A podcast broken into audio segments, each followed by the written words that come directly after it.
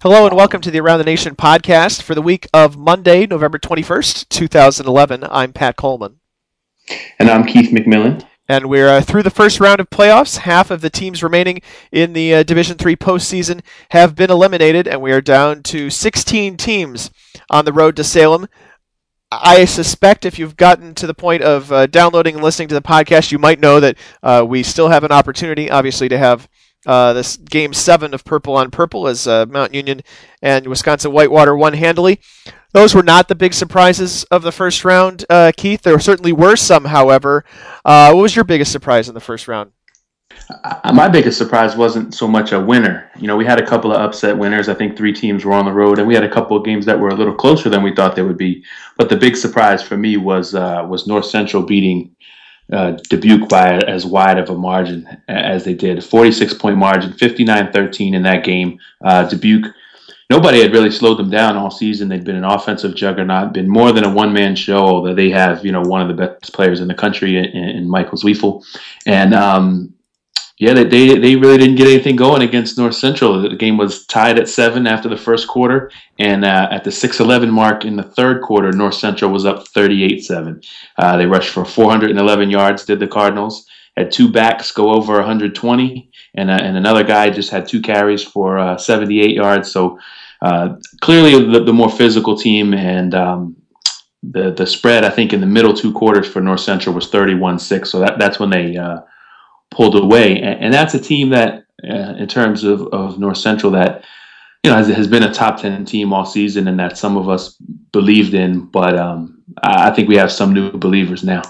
I was going to say, um, you know, you believe in them more than most. Uh, the first time. Well, not the first time, obviously, it, it, but it happens occasionally. But you picked against uh, Mount Union in the uh, Around the Nation uh, picks this past week. I, I, did, and part of the reason for that was that um, Mount Union looks a little bit vulnerable in the sense that they don't have that that real transcendent offensive player, that player who can bail them out in a close game like we've seen them do so many times over the years. Um, you know, Cecil Shorts did it against Wesley a few years ago in a tight game. They lost their quarterback and they just, you know, ran read option with, with Cecil, who was a wide receiver. They put him in at, quarterback, and he saved the game. Uh, you know, we've seen you know Nate Kmic have great games in the playoffs, and you know sometimes for Mount Union, to be quite honest, their their transcendent player doesn't doesn't um, emerge until partway through the playoffs. So, uh, so it could be still that that that performance is yet to come, and that Mountain Union is going to prove a lot to us. Uh, and to be honest, most of their best players this season seem to be on defense. You know, when you talk about guys like Arthur Smith and Nick Driscoll and uh, Alex Ferreira, guys who you know started for several years. Uh, Chaz Jordan, although he hasn't uh, he hasn't necessarily been playing. Um, so, so I mean, I do think there's a chance for uh, for for North Central to, to beat Mount Union. But first, they got to get past Wabash, who also had a great game in the first round, and uh, that's that part of the bracket um, is a real exciting part of the bracket because every week, every round coming from there looks like we're going to have a good game, and it hasn't always been the case with Mount Union's road to Salem, where they've had to go through tough teams to get there.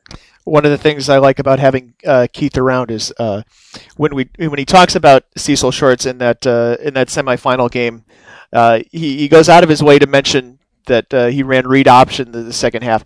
Everybody else would say, you know, the, the wide receiver goes into into the backfield and takes this takes a direct snap. He must be running the wildcat, but Keith knows the difference.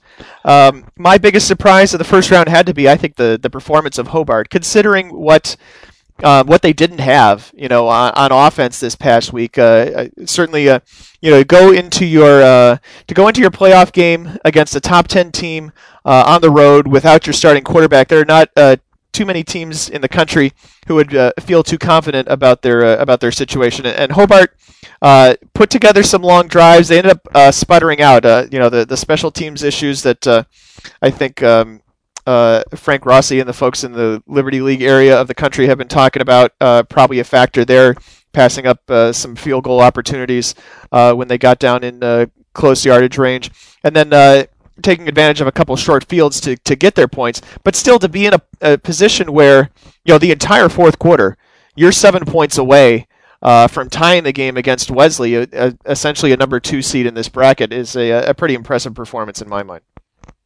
Yeah, and, and again, Pat, you mentioned they they were down, uh, you know, a couple of their their top offensive players, including their quarterback, and uh, they had three drives, as you mentioned, um, you know, sputter out, I think, inside the five yard line. And, and, that was, you know, potentially the key in the game. And I, I talked a little bit to, to, some of the folks inside the Wesley program uh, on, on Sunday morning, and, and they said that that Hobart team was much better than, than a low seed, than a, than a normal seven seed. That they, you know, th- there's a certain caliber of team that um, these power teams get used to facing in the first round, and, and it, you know Mount Union with a big blowout and, and Whitewater with the big blowout on Saturday. You know, not playing the the strongest teams. You know, St. Thomas was another one that, that had a blowout. But you look at Wesley though, that, had a tight game and against a team that probably didn't get enough respect um, by through through its seeding.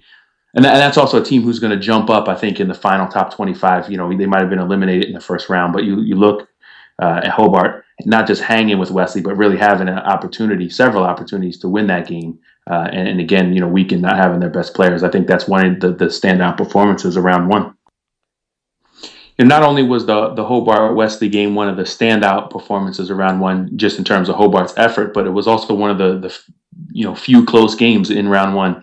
And uh, Pat, you know, there's 16 games on Saturday, a lot of them going on simultaneously. You're you're at one game and it's hard to pay attention to them all. But when you had a chance to step back and, and, and look at all 16 games, which one do you think was the best game on Saturday? Well, there's certainly a lot of, of really good games, and, and I um I I'm, I'm sure some people will would would normally feel slighted, but I think any time you've got 16 games and one of them went to triple overtime, uh, there that's some pretty good empirical evidence that that's your best game of the day, and uh, you know, Monmouth was you know basically down uh, the entire game. That's a game that you know since I was at the St. Thomas game, uh, people there were you know I, am sure this probably happens uh, to you too.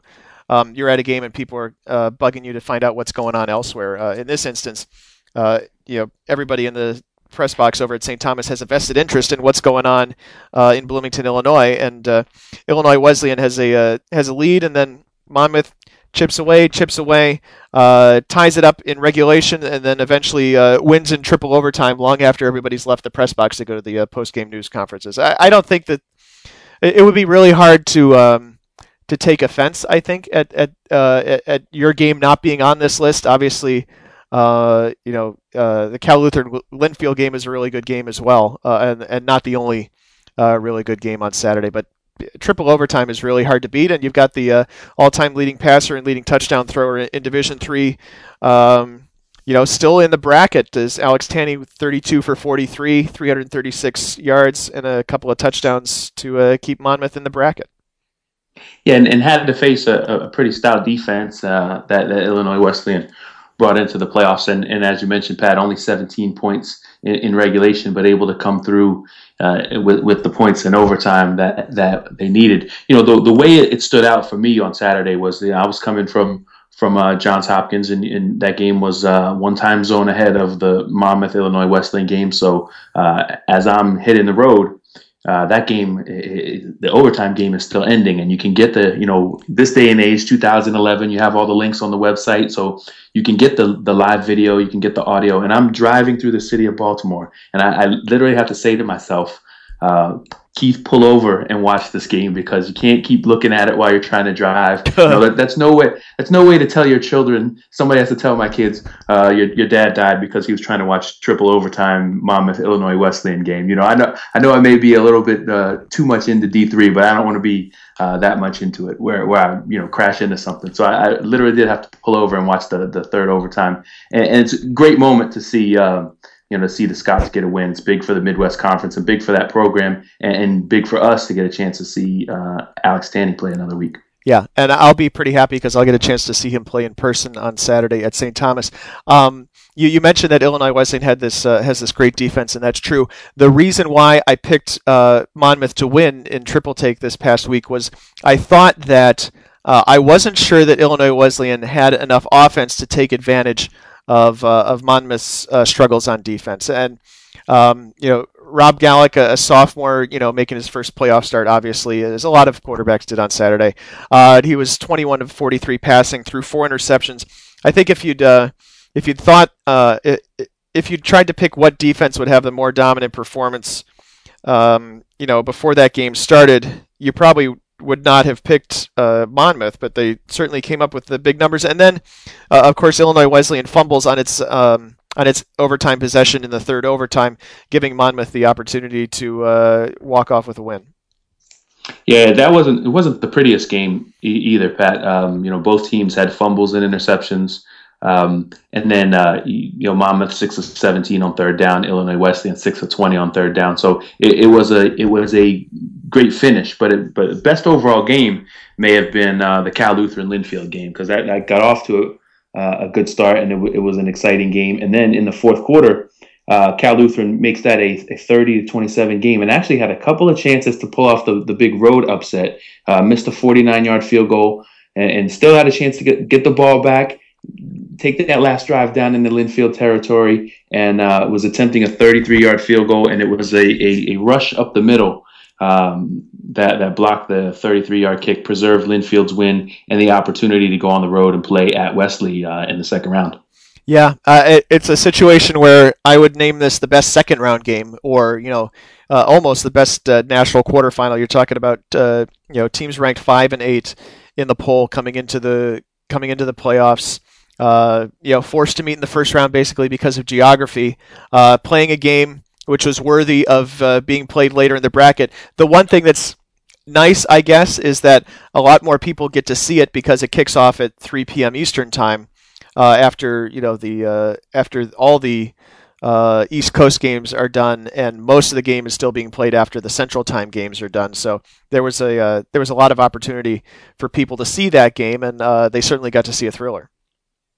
Yeah, I mean, uh, Cal Lutheran outgained Linfield uh, 444 to 296 in the game, and uh, you know even though they, they fell behind 20 to three at one point, you know, they, they got themselves back in the game, had them, gave themselves a couple chances to win it in the fourth quarter. Kept Linfield off the board too in, in the fourth quarter. So, um, you know, it was probably a pretty impressive game from start to finish. Um, Cal Lutheran finishes nine and two with both losses to Linfield, 24-17 loss earlier in the season, and then a uh, 30-27 loss late in the season. And, and, now their their top 25 finish is probably tied to how far Linfield goes uh, in, in the postseason you know, none of the three of us making our picks on Friday uh, were surprised by the closeness of this game. Uh, the three uh, margins of victory were three, four, and five points, so not a surprise there. And um, in that vein, uh, how about the uh, least surprising upset from Saturday? Yeah, I think the least surprising upset has to be McMurry winning at Trinity. And uh, no disrespect to, to Trinity because they played about the game that, that we thought they would play. They uh, you know, McMurry didn't run wild offensively. The the defense, no, no, longer referring to it as the black flag defense. I did read my uh, my D three Road to Salem features. Good. Uh, coming into this week, so it's it's it's that that nickname had petered out sometime in the in the two thousands. Um, but yeah, Trinity played played great on defense and uh, made things difficult for McMurry. And but uh, McMurry behind um, backup quarterback Stephen Warren was able to pull out the uh, the twenty five 16 victory. I think the, the one thing that was surprising about it was that it was the McMurry defense, uh, you know, intercepting uh, Nick McKissick four times and, and holding Trinity to 44 rushing yards. That, that may have been the bigger factor in the game. You know, Keith, I thought I saw you uh, on Twitter regretting making that pick once you found out that uh, Jake Mullen wasn't going to be playing quarterback. I did because, you know, you feel like a team that's been, you know, powered all season by its offense and then lose its quarterback kind of brings me back to the, the, the Roy Hampton you know incident in the in the Stagg Bowl where you know he, he isn't able to play. You know he takes his team all the way to the Stagg Bowl and then isn't able to play in, in the final game, and the, the, offense can just never get going uh, in that 2002 game under Dan Displains. Uh, it kind of reminded me of that. Where if, if McMurry doesn't have a have a if, if, if the backup quarterback if Stephen Warren doesn't have a great game, and, and Trinity already has this great defense to begin with, all of a sudden, you know, what what, what identity does McMurry have? Are, are they going to be able to put up enough points to win? And it turns out they were able to do it. Um, yeah, and again, it, it, was their defense. I thought that that um, made things tough for Trinity's offense. So even though Trinity had the great defense, they couldn't get anything going in offense, and, it ended up being again a 25-16 final on that one. Uh, my least surprising upset was the uh, St. John Fisher Johns Hopkins game. I know that uh, um, I'm not going to keep referring to our picks, so I'll, I'll uh, close that screen down. Actually, it's too tempting to look at that. Um, my thought on why I thought St. John Fisher would would uh, would beat Johns Hopkins. Didn't really turn out to be the reason why it happened, so uh, I'm just going to dispense with my reasoning for a little bit. But I just thought that um, you know there was something about being tested in the Empire Eight. Uh, you know, seeing what what St. John Fisher had seen. I know that uh, agreed. Uh, St. John Fisher didn't uh, perform very well against uh, the two teams that they lost to um, in the uh, in the course of the regular season. I would I would say that you know nobody really played very well against Salisbury except for Wesley. Um, but it, it, I, I can't explain away uh, losing by uh, 36 to Hobart. So I, I, just have to say, I just thought that St. John Fisher was going to come in better tested, uh, given a chance to play. I thought that they would, um, you know, they would kind of seize the opportunity that the uh, that the selection committee had given them, and I just didn't really know um, what Johns Hopkins was all about this season. You know, you you get to the point where now the last uh, two years, teams are playing nine games in the Centennial Conference, and, and Johns Hopkins' one non-conference game is at Merchant Marine, and I just didn't really get a good feel for how good Johns Hopkins actually was, and I thought that St. John Fisher was a uh, was a smart upset pick there. Yeah, I mean, Pat, that was the game I was at on Saturday, and and I think the the physicality of, of St. John Fisher, especially being able to establish the run early on in that game. Their first drive would end up only being a field goal, but it was a 16 play drive. Uh, and then, you know, they force a three and out for Hopkins, and then they get the ball back and go on another long field goal drive. And so uh, Fisher actually had the ball for 13:45 of, of, the first quarter. St. Uh, John Johns Hopkins only had it for uh, a minute 15. Only ran three plays in the first quarter. So they, you know, that was a big deal as far as them setting the tone. And you can probably trace that back to the Empire Eight schedule, where you have to be physical. You have to be able to to match up, um, you know, along the lines with teams like. Um, like Salisbury, like that Ithaca, you know, team, which was wasn't a great team this year, but had a pretty good defense.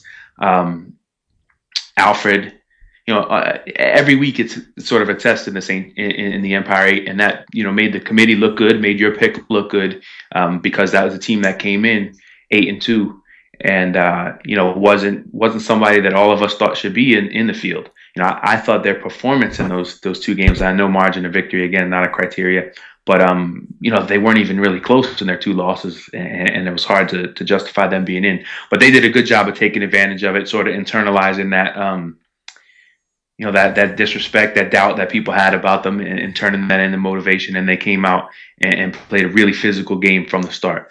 Uh, part of that was, you know, we talked about injuries affecting um, you know McMurry and some of the some and Hobart uh, injury did did affect Johns Hopkins missing uh, one of their best defensive players, and that was that kind of made their defense um, made it built on on speed. They were trying to go with speed instead of being physical, and uh, it, it, helped them out in, in, some drives at some point once they settled down. But but again, St. John Fisher was able to do not whatever it wanted, but it was you know was converting on third down. Uh, early in that game, and then the the one of the big stories from that game too is that once St. John Fisher has established the run, they're running option and um, you know getting the ball, you know, quick quick screens to uh, to Ryan Kramer, one of their more talented receivers, and just getting him out in space and letting him run with it. Um, they do that the whole first two quarters, and then um, Ryan Kramer, the quarterback.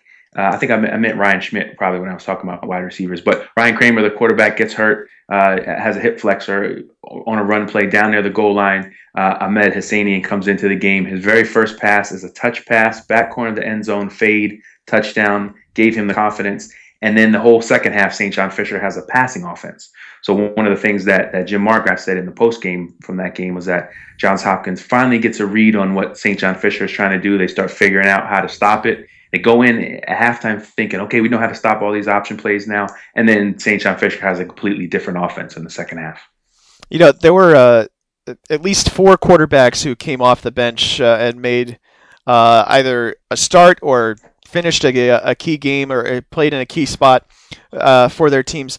Um, and I would have to think that uh, you know just the, for the reasons that you just stated, um, the best guy off the bench on Saturday in terms of quarterbacks would have to be Ahmad Hassanian. I, I liken it to um, you know being called on to pinch hit against a you know, a, a guy throwing 98 mile an hour heat in the eighth inning of a close ball game in baseball.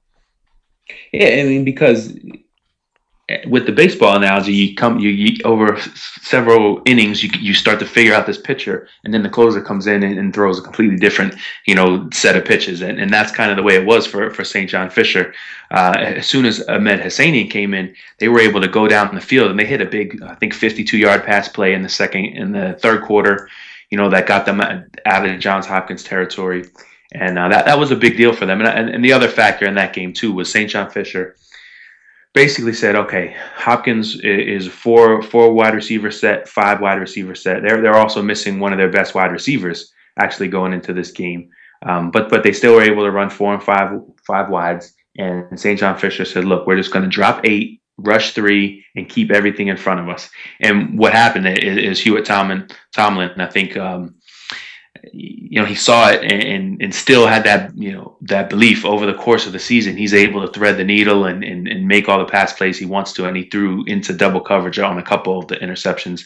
Ended up throwing five picks on the day and had only thrown five interceptions all season. So certainly wasn't his best game. And, and i know um, johns hopkins you know would have liked to perform better. It's, it's kind of crazy for a team to have this 10 and 0 season and then it's, it's gone in a flash but uh, that's the way the playoffs are. You know, thir- 31 teams are going to go out of this thing with a loss, and, and one team will be left standing. And so a lot of great seasons ended on Saturday. 16 great seasons ended on Saturday in the playoffs. Uh, others obviously ended in uh, ECAC games. But 16 great seasons ended, and a lot of them, you know, ended in, in unceremonious fashion. So I liked uh, performance. Who's your uh, pick for best quarterback off the bench on Saturday? I mean, I probably would go with Stephen Warren. Um, you know, to be able to to lead McMurry in, in, that game. You know, again, we it was a little bit of uncertainty during the week on, on whether Jake Mullen um, was going to be able to play. He, he had a par- partially torn meniscus. Um, so that's what uh, that's what kept him out. And, and Warren's stats weren't overwhelming. You know, he ran for one touchdown and, and threw for another, but um, it's a team that was it's a high powered offense, and then they just asked him to come in, you know, kind of manage the game, let the defense do what it does, and, and, and not turn it over. And I thought he he uh, did a nice job for that for, for McMurry. But Pat, you mentioned some of the, the you know the teams that had to play with their backups. Hobart, you, we'd already mentioned. You know, here's another one that, that didn't have to. Matt Pilato, not necessarily a backup for Mount Union, but someone who who shared time at quarterback during the season, and uh, he came in and, and led Mount Union to a big win on Saturday as well. Yep. Uh, Hobart uh, Kelly only uh, is the was the guy who got the start. He was 16 to 37. Luke Magnus, we mentioned him uh, on the site over the course of the week. Uh, came in at the for the last three quarters of the game last week for Thomas More. Got the start on Saturday. Was 12 of 21 passing for 110 yards, but uh, had a little trouble running the ball. He got sacked three times at 23 carries for 24 yards, and that is something that Thomas More wants its quarterbacks to do. Um, Let's see. Uh, best moment to stop the highlight film, and uh, and from that I mean, you know, there's a spot at which your season has reached its zenith. So let's uh, turn off the record button. I think this one probably is going to have to be Centre in, in the sense that uh, you know they're in the postseason for the first time in 90 years, I believe is is, is the number on that. Uh, got to play a home game. So the, the home crowd is there; they're excited, and and uh, they surged to a twenty to nothing lead against Hampden-Sydney, and then uh, and then that game turned into a straight shootout. You know, it was 50, uh, it was 48-41 at, at one point in the, in the fourth quarter. Uh, Centre twice twice led by 20 points. They led 20 to 0. They led 41-20, and both times Hampden-Sydney stormed back. Uh, Travis Lane, you know, got that passing game open and, and was hitting uh, Sean Kavanaugh and Kyle Vance, both those guys went over 100 yards receiving. And, and Hampden-Sydney just, uh, you know, I guess too little, too late for them. They were able to, uh, you know, roll up a bunch of offense and, and close down those those 20 point leads a couple times and, and make it interesting. But um, you know, they weren't able to pull it out. And so Centre has this, you know, basically dream game in, in a lot of ways. Uh, first playoff game, they get the game at home. Uh, you know, they weren't a conference champion. They score 51 points, and then they get to turn around next week and travel to Mount Union, where a lot of D3 dreams go to die. Yeah, and if you if you're giving up 41 points to Hampden-Sydney, which I, don't get me wrong, uh, is one of the you know prolific offenses in Division Three over the course of the uh, past several years. Um, it's going to be a bit of a struggle, I would say, at Mount Union. Um, the uh, uh I think my best moment to stop the highlight film is about 12 seconds into the St. Scholastica St. Thomas game. When I, I, would think, and I haven't seen a record on this, I, I put a query into uh, the NCAA stats people, but uh, I have to think one of the fastest safeties in the history of college football happened on Saturday when uh, St. Scholastica took a, a 2 0 lead on uh, on St. Thomas on a, uh, a kickoff that went over the uh, over the return man's head was was barely tipped I think the rule suggests, and the, and the officials uh, suggested this apparently on the sidelines afterwards, that this should not have been considered uh, a muffed kick, that uh, St. Thomas never had possession of it outside the end zone, and perhaps shouldn't have been called a safety. But at that point, uh, it was 2 nothing. St. Scholastica, which brought a lot of fans down from Duluth. It's a, a two and a half hour drive down for the uh, for the first playoff game uh, in the program's history. Uh, you know, they were riding pretty high at that point, and they uh, and they rode that momentum for a, a little bit. I mean, uh, St. Thomas uh, did come back and, and scored. Uh, you know, pretty soon on its next possession after the free kick. You know, they they they got the ball back pretty quickly, drove 85 yards, got a touchdown to go up six to two. But the game was still close for a long time. It was uh, 13-2 as late as 25 seconds before the uh, half. So they rode that momentum for a while, but uh, weren't able to uh, continue it as uh, St. Thomas kind of pulled away uh, heavily in the third quarter of that game. And and Pat, you mentioned the you know the the fan contingent that came down from St. Scholastica. They had a lot to cheer about this season. That's a, another 10 0 season like Johns Hopkins um, that that ends in the first round. and you know another great season that that was really one for the ages. It was was Dubuque, you know, nine and one, first conference championship since what 1979 or 81, something like that. And then uh, you know to, to, get blown out in the first round. It's just a tough way for all those good feelings to end. So so yeah, if you're if you're cutting the highlight film for Saint Scholastica, you cut it uh, at, at the two nothing lead at St. Thomas. You know, put put some put a snow shot in there, and then uh, say what a great season we had. Um, you know, it's kind of eye opening when you look at the final score and, and you see uh, 48 2, because two is not a, not a familiar score that that uh, that teams end up with very often in uh, in football games. Uh, what was the most eye-opening stat from from Saturday, Pat? I, think my most eye-opening stat is not actually something that shows up on the scoreboard, but uh, I look at Wesley. Uh, 13 penalties for 157 yards is the box score I'm looking at, and it's um, you know you you do your math uh, if you get 13 personal fouls, that's 195 yards, uh, and that you know that's a, that's the max at this point. So uh, you're you're averaging over uh, over 10 yards of penalty, and I know that one of the uh, one of the knocks on Wesley during the course of, of this run, where they've been to the national semifinals four times in the past seven seasons, is that they they play a little bit undisciplined, but that's a that's a lot of penalty yardage, even for even with that already in your mind. Yeah, and 157 is really a lot. You know, you see every now and again 12 for 100 or something like that, but 150 yards, you can't cost yourself uh, that many yards in a game, and that's probably part of the reason why that game was so close. Uh, my most eye-opening stat: Salisbury. You know, once again, a great rushing game. 568 yards rushing against Western New England. 12.1, 12.2, yeah, 12.1 yards a carry um, as a team you know, every now and again you look at the box score and there's one guy who had a long run and he and he has 12.1 yards per carry. Salisbury on the day 12.1 per carry. Uh, didn't you know Dan Griffin didn't have to pass much, didn't have to complete a whole lot of passes, and, and that may change this week when Salisbury faces Kean, uh, a team who's who's um, you know been opportunistic on defense the past couple weeks. But that is that's a real eye opening number, and there were some eye opening rushing numbers in the first round. You know, we mentioned the North Central having 411 rushing yards two backs over 100 yards. Um, Mary Hardin Baylor had 336 rushing yards, scored the first 31 points against Redlands. And Redlands only had 360 yards of total offense, and, and Mary Hardin Baylor has 336 rushing yards. And I, I mentioned those stats just to put in context how ridiculous Salisbury having 568 rushing yards was on Saturday. I was just looking back at Wesley five personal fouls. One of them was uh, was offsetting a pair of pass interference penalties, uh, drive up the penalty yardage there as well.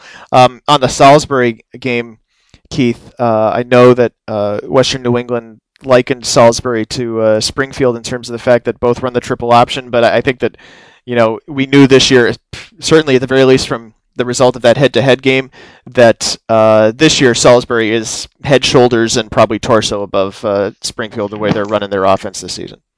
You know, that's what I really took away from the, the Salisbury Wesley game is that, you know, we've had times where, we, you know, I don't know if you remember this, Pat, but a, several, few years ago, um, Huntingdon came out to play Wesley for the first time, and we asked Mike Turk, who was a former head coach at Troy, Division Division One school, and he said, you know, Wesley has a couple guys that could have played for me at Troy. So that's the kind of talent we're talking about when you get to, you know, the Mountain Unions, the Whitewaters, you know, Linfield, North Central, Wesley. You got a couple guys on each of those teams that that you know could play Division One, One Double A. You know, th- th- those kind of talents. And, and, I think Salisbury is that kind of team this year. They matched up with Wesley in that game. Uh, you know, physically they they weren't they weren't pushed around on the field at all. You know, they they weren't. They've done most of the pushing around in, in their uh, time in the Empire Eight this season. So you know, Salisbury, I think this might be one of those rare teams that if they get in a in a um, if they're able to win this week and they get in a brawl with with Whitewater, they might be able to hang in there, you know, because they're they're that physical, and um, you know that's you you can compare them to, to Springfield, but they're they're doing it on a different level. You know, I, I remember talking to Sherm Wood, the Salisbury coach for uh, around the nation. Um, I think it was last year when we were talking about running the triple off- option offense. And one of the things he was saying is he, the type of lineman they recruit, a lot of the triple option teams say, well, we're looking for smaller linemen. Um, guys who, you know, the other schools are, are passing over. You know, we look for guys in the 220, 240 range, but they're quick and they can pull. And so that makes this triple option offense go. Sherman, Sherman Wood said to heck with that. He wants linemen that are borderline one double A guys. You know, wow. guys that are looking at Salisbury and maybe looking at you know Richmond or William and Mary or whatever other schools out here. He, I mean, he's he's looking for guys that maybe slip through the cracks or or something like that. He wants big, strong offensive linemen, and that's what he, that's what they're going to have to be able to do. They're going to have to be able to be physical with teams uh, as they move on in these playoffs, and uh, they're they're going to face teams that are that are bigger and stronger than than Western New England was. There was I just remember looking at the average yards per carry for the top four or five guys in the box score for Salisbury. And if you didn't know better, you'd think you were looking at uh, yards per reception because there were so many guys who were in double digits. You know, bing, bing, bing, bing, bing, all right in a row, uh, including the including the quarterback who had a, uh, another great game on Saturday. And it's just, uh, I mean, obviously. Uh, you know, it'll be a different challenge against Kean this week, and we will certainly talk about the uh, eight second round games coming up uh, as we're just beyond the midway point here of our podcast.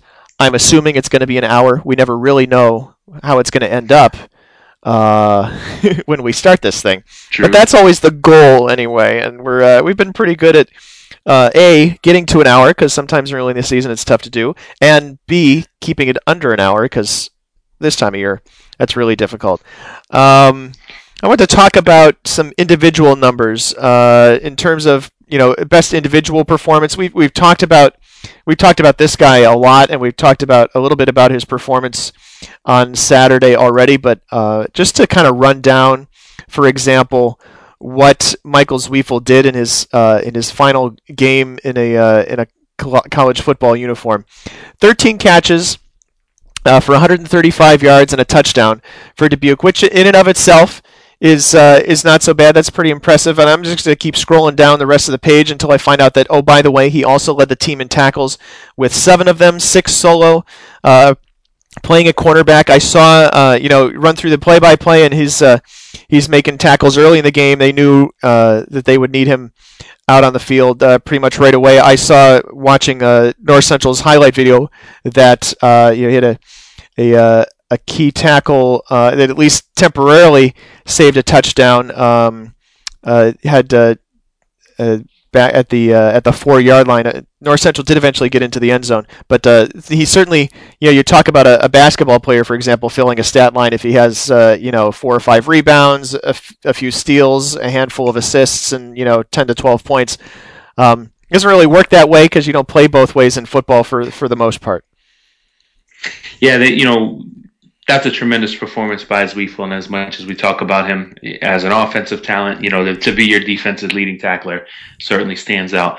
The, the only thing individually that, that sort of came close to that for me uh, among the games on Saturday was uh, was Colin Tobin from uh, St. Thomas. And Pat, you know, you probably could do a little bit better job than me of setting the scene for this game where it was it was snowy.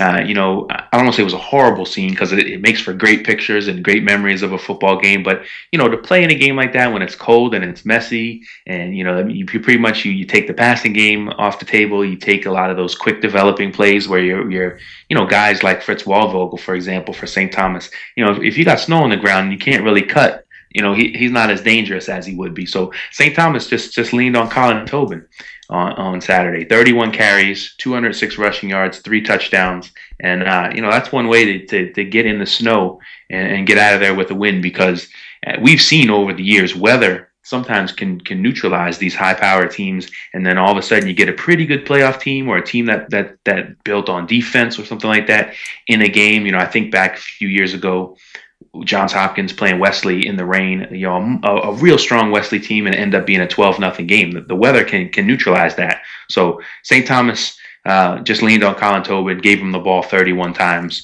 and, and, said, "Let's get out of the snow with a, with a first round victory and move on to the next round." So that was a pretty impressive uh, individual performance for me. I guess the good thing is that it was a dry snow, so it didn't really affect the uh, the, the handling of the football. It didn't get all slushy and, and that sort of thing. It was a, a really dry day. Um, you know, uh, Tobin for the most part got almost all of those 206 yards, pretty much going straight ahead. Uh, you know, there's as you mentioned, not a whole lot of opportunity for a wide receiver to cut. Uh, similarly, for a running back, he, uh, he, I, I think he, Tobin is a is a patient kind of guy who who waits for holes to open up and then uh, runs through them, uh, rather than you know trying to do stuff too fancy. At least on Saturday, he was obviously when the when the field is dry. things are a little bit different. So uh, yeah, there's a certainly an, an impressive uh, performance for him on Saturday. Uh, just under seven yards a carry. Uh, he also uh, caught a screen pass. They didn't throw a whole lot, and I think the one thing that was missing out of St. Thomas's uh, usual offensive arsenal from Saturday is that Dakota Tracy will usually pull the ball down and run, but he he only ran the ball one time on Saturday because you know his game is really trying to get to the outside, and, and he did. He got the he got a, a touchdown run into the corner, and that was the uh, sum total of his rushing on Saturday in that uh, win against Saint Scholastica.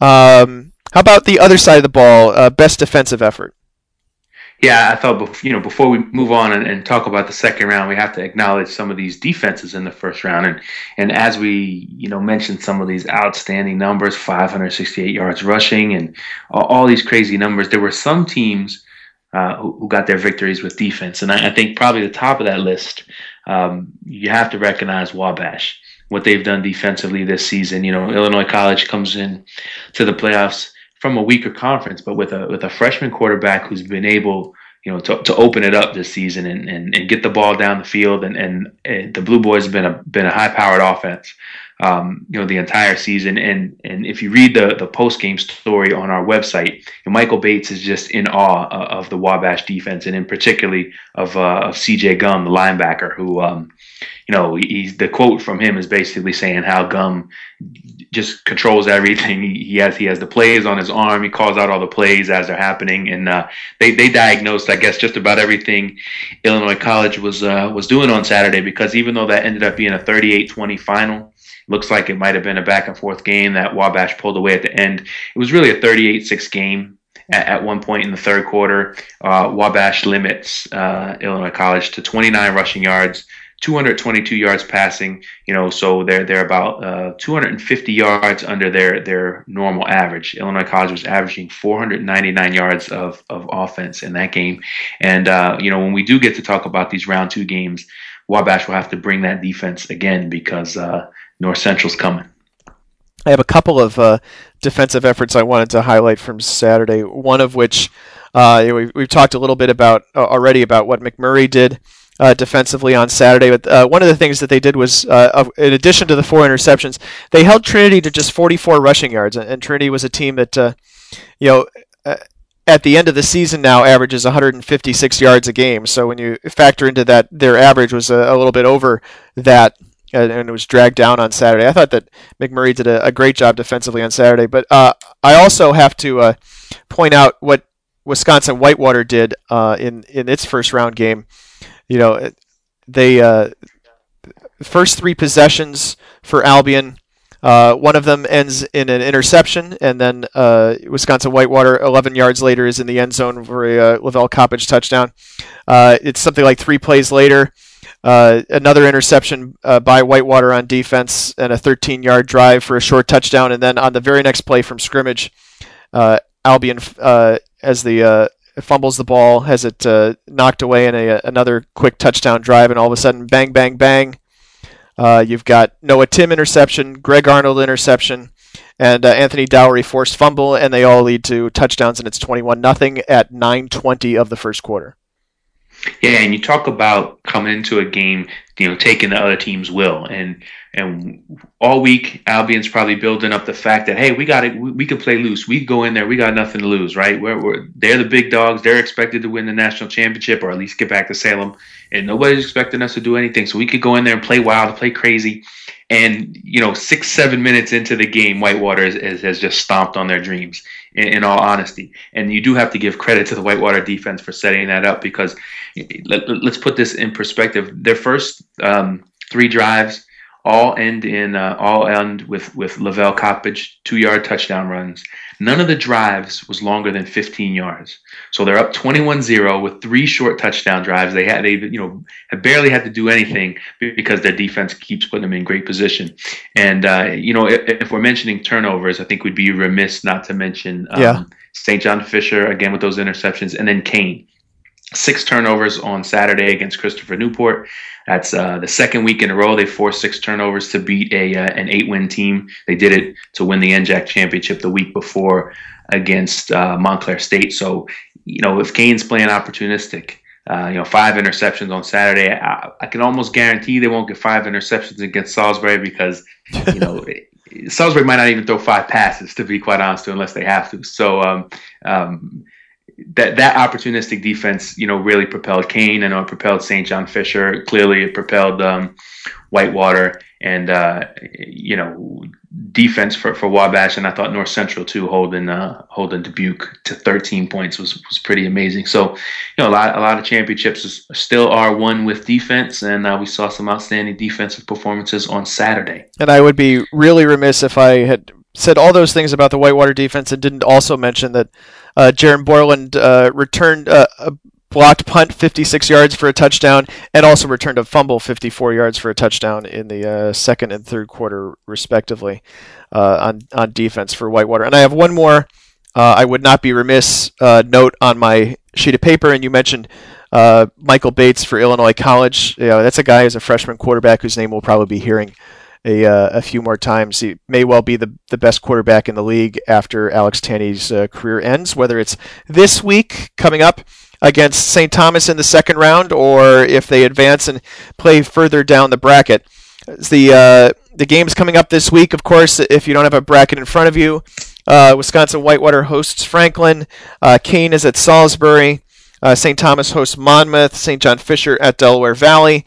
Uh, McMurry's at Mary Hardin Baylor. Linfield is at Wesley.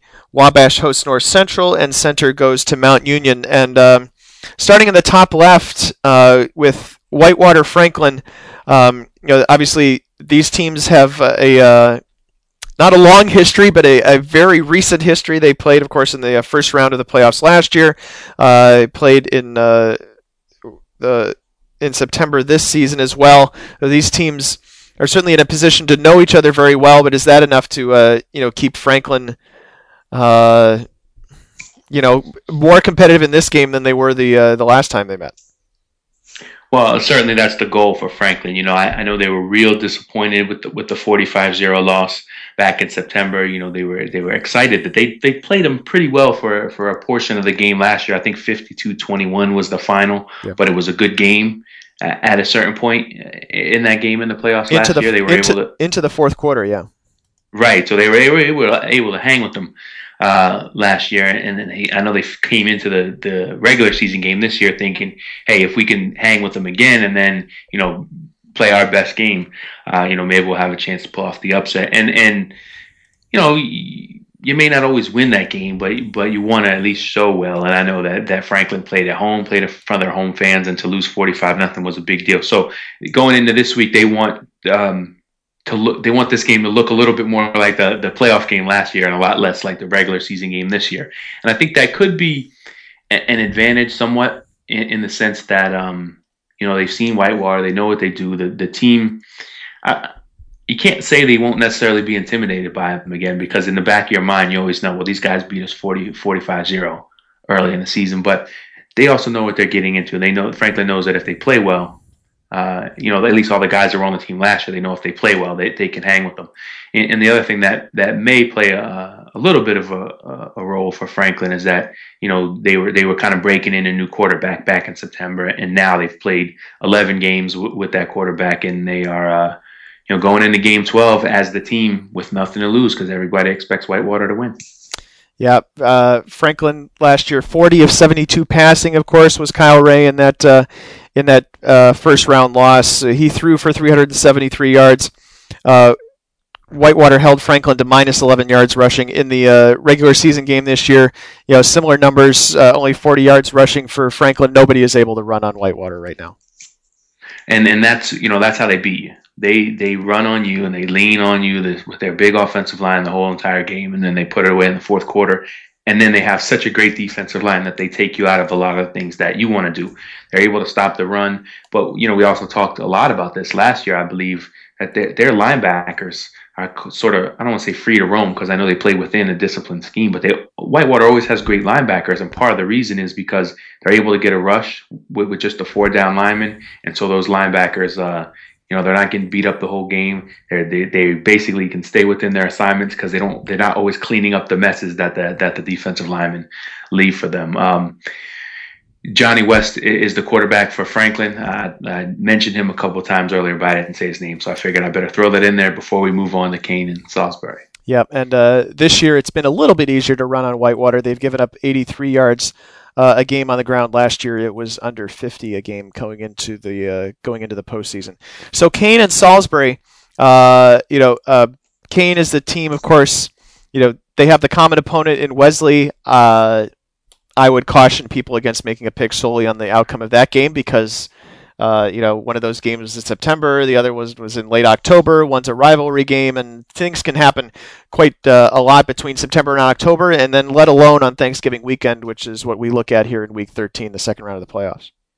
Yeah, well, the thing about the Thanksgiving weekend, the week two of these playoffs, is that um, all the games are on campus throughout the playoffs except for the Stagg Bowl, and that that can be a big advantage to certain teams, especially teams that draw well. Uh, you know, Whitewater is one that comes to mind. Uh, and, you know, St. Thomas probably draw pretty well throughout the playoffs as long as as long as they're in it and at home.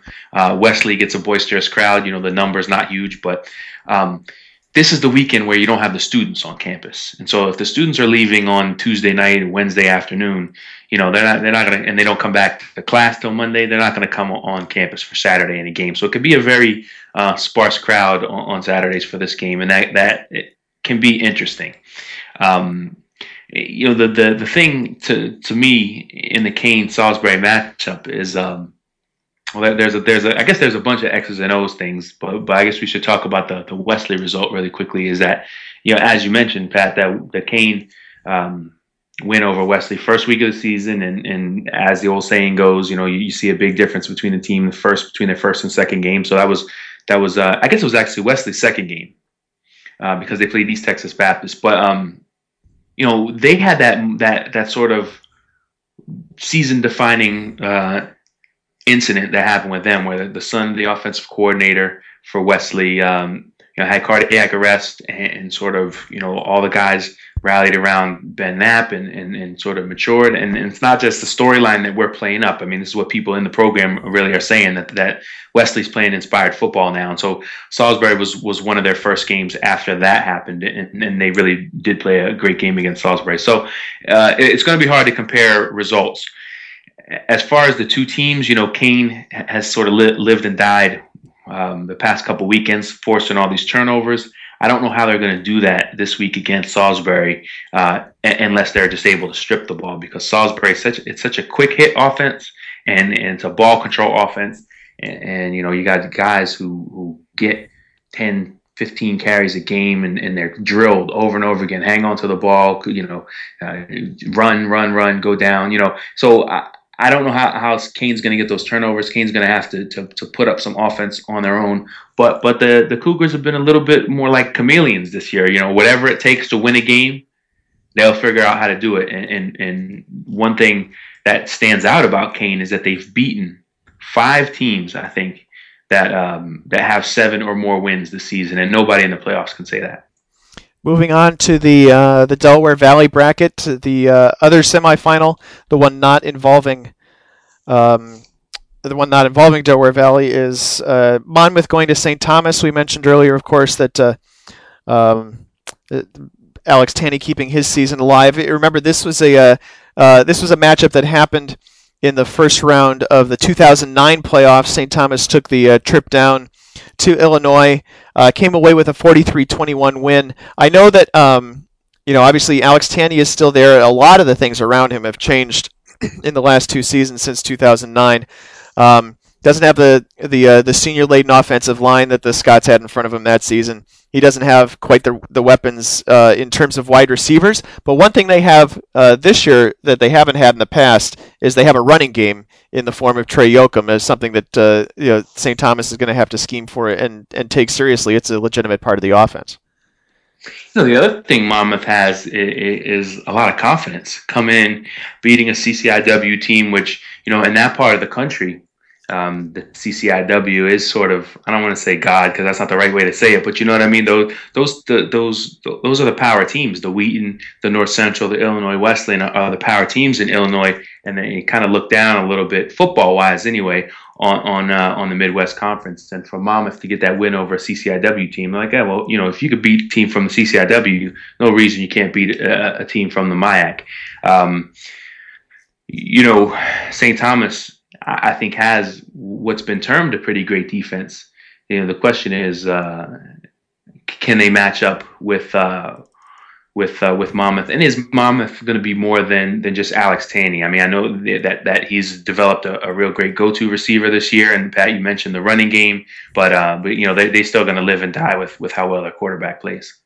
Yeah, and that'll certainly be the the question that uh, will have to come up. I we mentioned I mentioned earlier uh, about Illinois Wesleyan's offense maybe not being uh, as much of a challenge to Monmouth as uh, as its defense was, and I said that specifically to set up this later as well. And St. Thomas is certainly much more diverse, uh, more experienced because they've got seniors in a lot of key positions, uh, or, or or guys who have started for multiple seasons.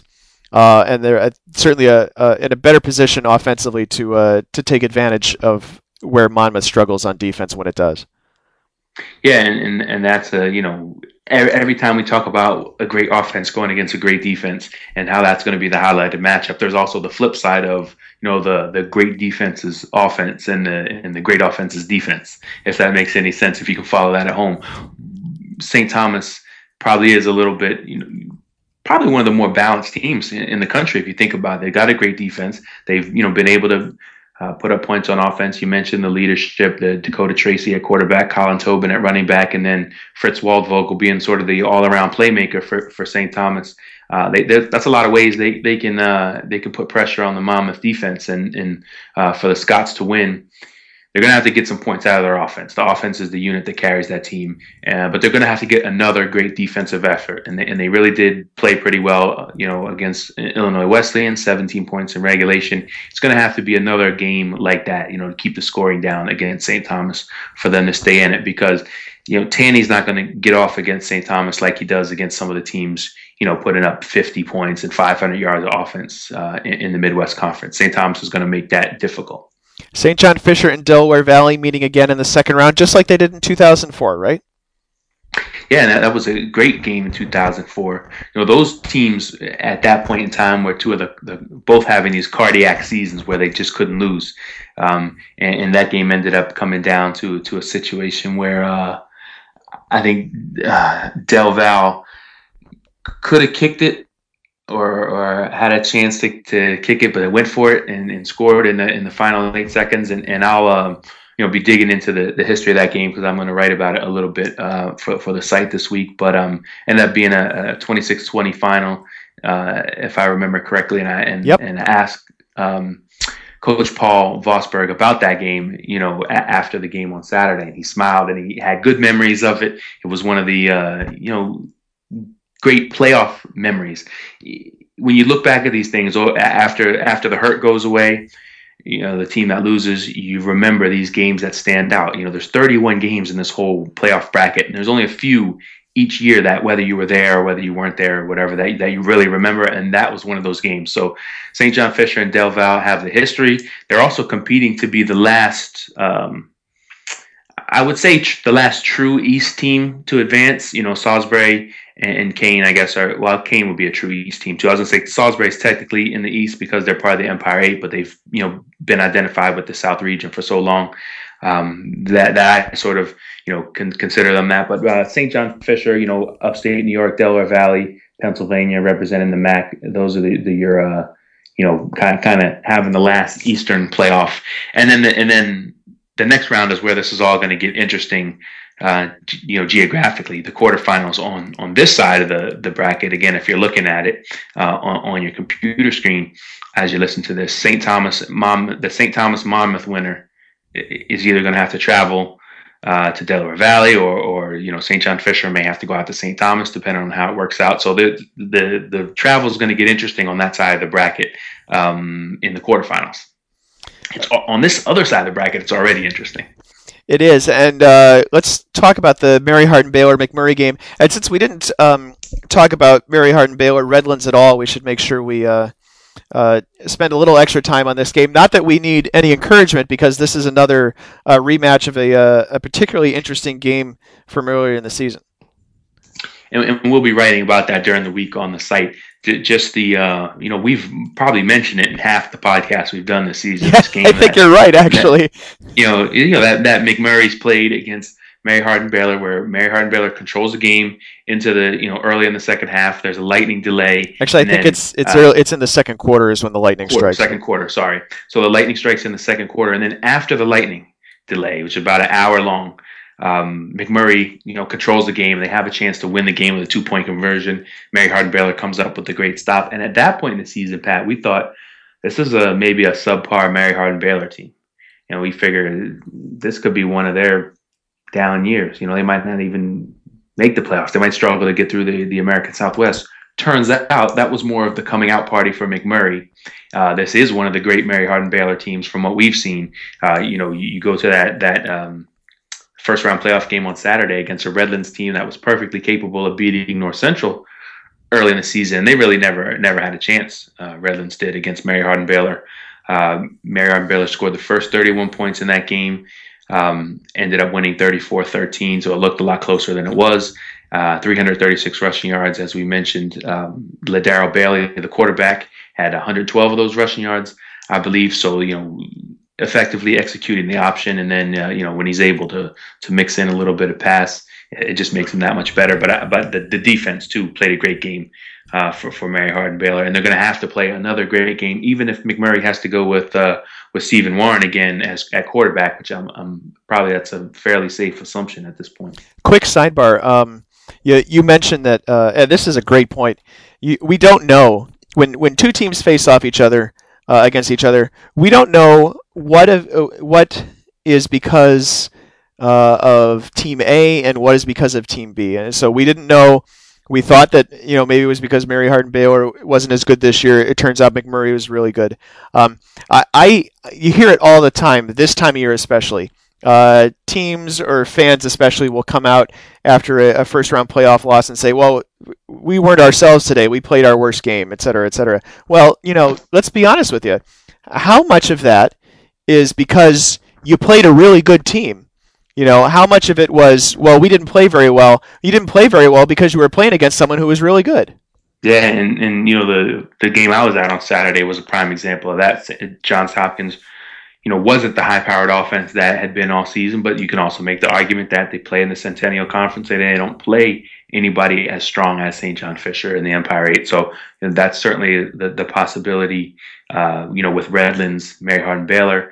I, I, don't know if it was necessarily with with Trinity. They they'd been fairly well tested uh, against McMurry, but you know, you don't see a, a, a, offense like McMurry has, where, where they spread it out and, and just try to go down the field on you. So that that's new for for everyone. And the same way we talk about this Wesley Salisbury game, saying, you know, that, that Wesley is the only team that beat Salisbury and really the only team that stayed close to, to Salisbury in, in the game, um, you know, going all the way back to the Ithaca game in, in, early in the season.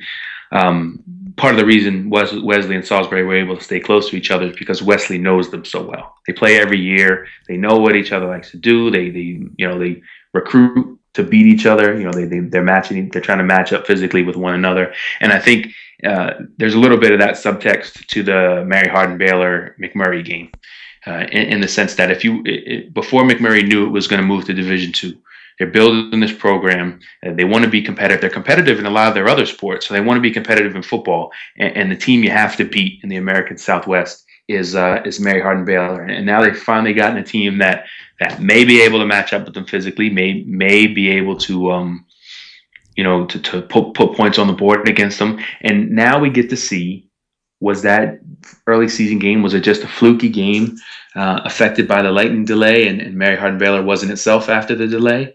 Or was it really legitimate coming out party for McMurry and, and, and having this uh, power program. And what a shame it would be, to be quite honest, if if McMurry, you know, wins at Mary Hardin Baylor, goes on this great run in the D3 playoffs, and then uh, isn't around to, to become a D3 power. Interesting. Good point.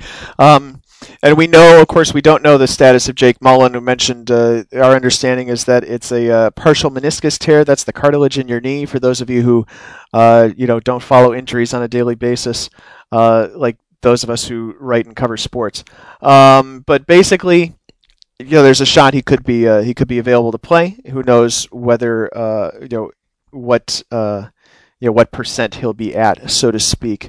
Um, we're at the hour point of our podcast, but we are not going to give short shrift to these uh, three remaining games because, especially, we've got two real doozies, including, I think, well, shoot, I was going to say the biggest toss-up of the bracket, but I think either of the next two games we got to talk about are uh, could could fit that could fit that bill. we got Linfield crossing the country to play Wesley. This is a uh, a game that normally each of these teams would have to get through at least two other teams in order to play. For for Linfield, this is a uh, a shot at somebody outside of the uh, outside of the West region or outside of another uh, another island program, like uh, for example maybe Mary Hardin Baylor, and a chance to prove themselves against a different part of Division Three. And for Wesley, this is a chance to uh, to get a win against a uh, a nationally respected team in Division Three that happens to wear purple but hasn't been to the Stagg Bowl any of the past seven or six years.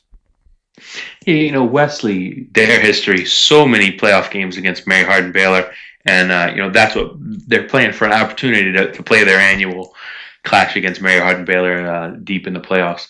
But they have to go through Wesley first. I mean, go through Linfield first, and that is really unprecedented in, in, in the playoffs, what we've seen, we never see a West Coast team have to come all the way east in the second round. You know, we've seen it happen in the semifinals, right? Rowan went out to Linfield one year. Yep. You know, we've seen Linfield have to travel halfway across the country to St. Thomas uh, in the second round, or have it, have St. Thomas go out to Linfield or Linfield at Central.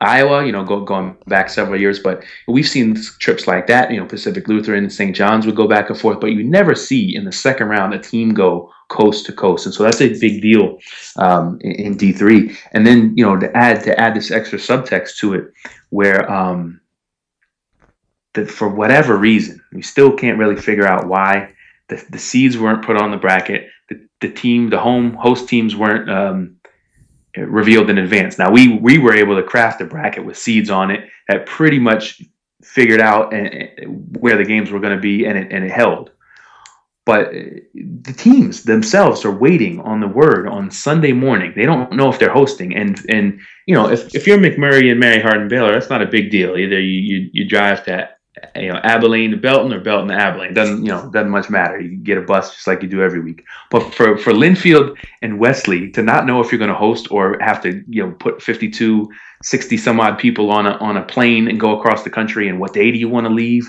How many classes do you have to skip? Where are we going to practice when we get to Delaware or Oregon? To not know all that uh, is really sort of um, absurd and adds a little bit of a subtext to this game. So now you got these two giant subtexts where coast to coast, very unfamiliar in D3. And then, Pat, as you mentioned, the um, the rare opportunity for power programs to, to play each other. It, it started to happen over the past few years in the playoffs. Um, it, it, was happening, you know, in the 08, 09 when when Mary Hardin Baylor and Whitewater met in that regular season series, and then they would meet again in the playoffs. And then we saw it happen last year when Whitewater got sent on the road. They had to play at North Central, play at Wesley to get back to the Stagg Bowl. These clashes and, and the set we're setting up to have a bunch of them this year in the second round and the quarterfinal round. Uh, really.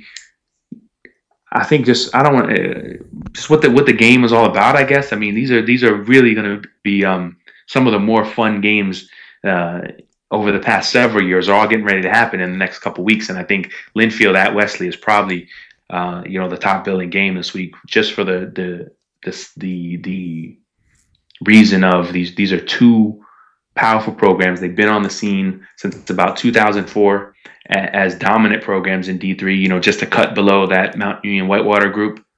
And they finally get to play each other. You know, Linfield hasn't played Mount Union either. We're, we're waiting to see that someday. But um, they got a chance to play Wesley, and you get to go all the way across the country and uh, do something you haven't done before. You know, there's been two seasons in the past 13 in which the NCAA has decided it was no longer going to release seedings on the bracket. Uh, this season, obviously, is one of them. We know that. 2009 was the other. In 2009, at least, uh, the NCAA had the courtesy, I guess, to uh, let sites know who would be hosting if Team A beat Team B and beat and Team C beat Team D. Obviously, you know there's there's four teams to consider uh, when you're thinking about a, a, future round matchup. But that is what happened uh, two years ago. This information was available on Thursday afternoon, uh, and you would know at the end of your game if you were traveling or if you were staying. And, and this and this weekend specifically, there's two real reasons why this is a I think an excessive burden on schools and on fans. And I know the NCAA doesn't care about the fan experience at the Division three level, but it should. Um, when you can't book on Saturday to to fly for travel for the next week, all of a sudden you no longer have a seven day advance fare the uh, the fares that I was looking at from Portland to uh, any of the possible places you could fly in to play Wesley, whether it was Baltimore, Washington, or Philadelphia, they all went up by about hundred dollars between Saturday afternoon and uh, and Sunday afternoon when the uh, when the seedings were uh, were finally uh, revealed or the home sites were finally revealed. The other thing is that um, even if you're hosting and you're not traveling, we talked about you know the fact that there are not a lot of students around and that means that there are not a lot of people to work these games either. Some schools are going to be scrambling to find people to staff these games. I know that um, there were schools who asked on the very uh, the very first conference call after the bracket was revealed saying do we know if we're hosting next week? Because if so i got to find someone to uh, you know to work in the press box that day. And the ncaa wouldn't give them an answer. And to be honest with you i think that shows uh, a lack of understanding of how a division 3 school operates because this is not division 1 and you don't simply just have a bunch of paid people that you can call in uh, you know uh, on 6 days notice. It just doesn't work that way in division 3 i'm going to get off my soapbox for a second though um, and come back to the linfield wesley game. And keith ask you uh, I know we're, we're running long already, but uh, your short answer on whether you think playing at 9 a.m. Pacific time is going to be a big deal for Linfield because that's uh, noon Eastern kickoff it, it's going to be a deal. I don't know if it, if it's a big deal. You know, I'm one of those people who, who says at, at a certain point, you, you just boil everything down to what happens between the white lines. You know, it doesn't matter where you play or, or, you know, it's, it's, just do you match up well? Do you play your best game? You know, you quote Frosty Frosty Westering. Are you are you being your best self that day? Um, but it's got to be some kind of difference because uh, not only are they playing at, at, what their bodies will feel like is 9 a.m., which you know I don't know if I when I was in college, I don't even wake up at 9 a.m. unless I had to for a class, you know. but not only that, they'll be just getting off a long plane ride. So, and that, that is a significant distance to go from coast to coast. Probably take about four or five hours uh, as a flight. So you spend all that day traveling. You don't get much of a workout in, and then to try to turn around and play, it, it's going to be it's going to make some kind of difference for Linfield, uh, and they're going to have to play uh, probably a better game than they played against Cal Lutheran to beat Wesley. Linfield's travel at least will be somewhat easier because uh, uh, flights of that length in the NCAA playoffs are made by charter. So at the very least, uh, they'll uh, you know have a lot less hassle to deal with at the airport and uh, a shorter trip. I assume uh, there's probably a possibility for them to fly into Dover or or something more convenient than driving in from Philadelphia. I maybe not the Air Force Base, but you know, I'm sure there's something else that that, that could work out there. Um, moving on to our uh, Mount Union bracket and uh, this Wabash North Central game, which um, is is a game that you know we we've talked a lot last week, for example, about what might happen in the third round. Uh, certainly projecting some things that might happen, but the, this is a uh, this is a game that should be pretty interesting as well. Uh, North Central, you mentioned, has been clicking on defense and on offense. Um, you know, from from having watched just a little bit of both teams this year um, and seen a lot more on paper, uh, they seem to be fairly similar in terms of uh, of offense. They're they're a lot more uh, focused around the ground game, uh, even more so for North Central, who's got uh, you know is basically almost running option with multiple different quarterbacks from what I could see. Uh, over the course of the last couple games. And then Wabash uh, is is doing some similar stuff as well. They both have dominant guys on defense. It should be a a, uh, a really good battle. And yeah, yeah, I mean, to a degree, these two teams would be looking in the mirror against each other. And, and if you're unfamiliar with either of them, you know they both wear red and white. They're both going to try to stick to the ground game and, and, play great defense. So if you're watching this game, and I believe you will have the opportunity to actually literally watch it this week. Yep. Um, you will, uh, you know, you, you might be confused for the first quarter who's who. Well, you know, we'll help you figure it out. There's a big W on, on the Wabash helmet, uh, so uh, you, will figure it out eventually. It, it um, does set up Pat as a second round game that could easily be a quarterfinal. Pat, you know, you, you had the category of the first round game that seemed most like a second round game when when you know fifth ranked Linfield played eighth ranked Cal Lutheran. This is virtually the same thing. Sixth ranked North Central at ninth ranked Wabash. Wabash 10 and 0, so they're, they're the team that hosts this game. Um, and, and Wesley Linfield uh, is actually kind of the same thing. The fifth ranked Linfield against seventh ranked Wesley. So we have two games, I think, right here in the second round that are that are matchups of top ten teams that could very well be, uh, you know, could be quarterfinal games. Um, the the one advantage, I guess that that Wabash may have, or maybe they have two advantages I can think of off top of the head, is um, Wes Chambly in the return game, or am I pronouncing his last name right? Should I say Chambly? No, I think you were right the first time.